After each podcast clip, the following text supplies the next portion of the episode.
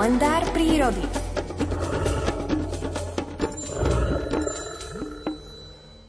Keď do odľahlých končín Antarktídy s väčšným ľadom a snehom zavíta nakrátko vytúžené leto s polárnymi dňami, malé tučniačiky strácajú svoj charakteristický prachový šat a postupne sa prezliekajú do odevu dospelých vtákov.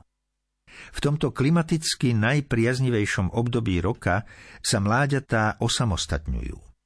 Všetci príslušníci niekoľko tisícovej kolónie sa postupne na ľadových kryhách odplavia severným smerom na otvorené more, kde býva v tomto čase hojnosť ľahko dostupnej potravy aj pre neskúsené mláďatá.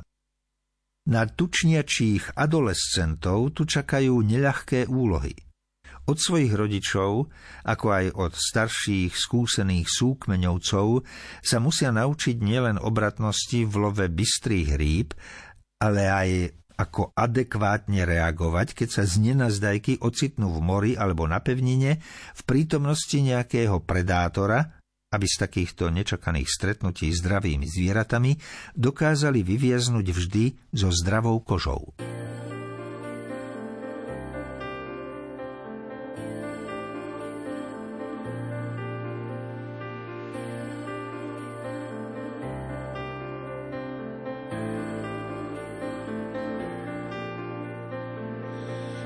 Súradníc má náš priestor.